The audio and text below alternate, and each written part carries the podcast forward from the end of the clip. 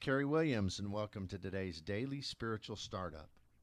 Today we're going to ask the question, Why, Lord? Before we dive in, if you would, subscribe, follow the channel, and also hit that hit that rating and review and give us a five-star review. That'll help us to gain more listeners. You know, when we ask the question why, there are so many circumstances in our lives that in which that question is appropriate. Things we don't understand, things we don't feel are fair at all. And when we think about all of the suffering in those moments of difficulty, we all feel that question, why, Lord? I felt it when my mother was given just a 3% chance to live in her early 40s. I was a very young man, just started preaching at my first church. We just had our first child. And there my mother was laying in a hospital bed, was in intensive care and in the hospital itself for 70 plus days, and the doctors gave her a 3% chance to live. And I remember kind of getting upset, even at God, and I remember late one night sitting there, and my dad, when I asked him, Why would this happen to us? We're trying to be servants of the Lord. We love the Lord. Why? Why? And my dad said, Son, it's not about the why.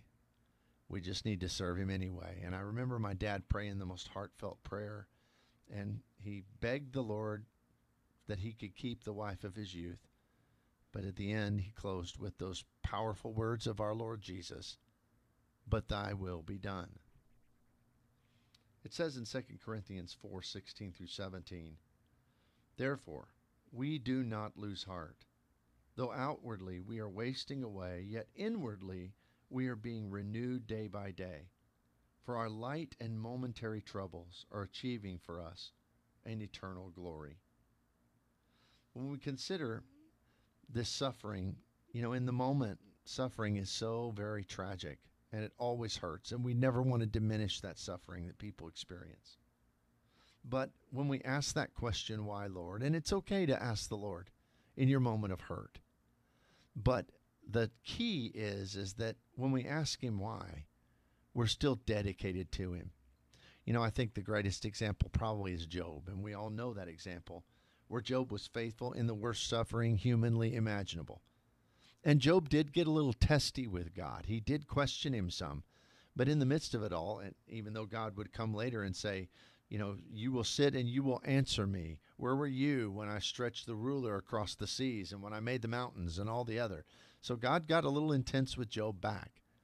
But through it all, Job was considered faithful in it all because he made statements like these Even if you slay me, still I will serve you.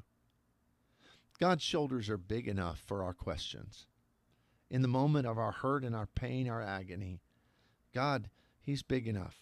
His shoulders are big enough to bear our burdens. In fact, Jesus tells us, Come ye who are weary and heavy laden, and I will give you rest, for my burden is light.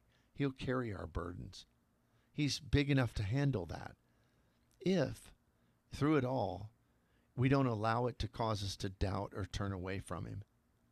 I think the key is, and most of the great heroes of faith in the Bible, they were very clear with God when they were unhappy and when they didn't think things were fair and when they asked that basic question, why God?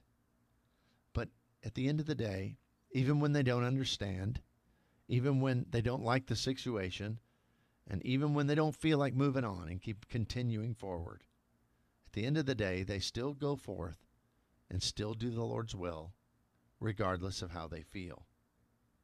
So is that question why wrong? No. But it is very important that it's asked from a heart that, Lord, help me understand. Lord, I don't think this is fair. Lord, I may not even agree with it. But no matter what, even if you slay me, still I will serve you. Lord, I don't have to understand. I'm going to serve you anyway. Let's try to approach it that way.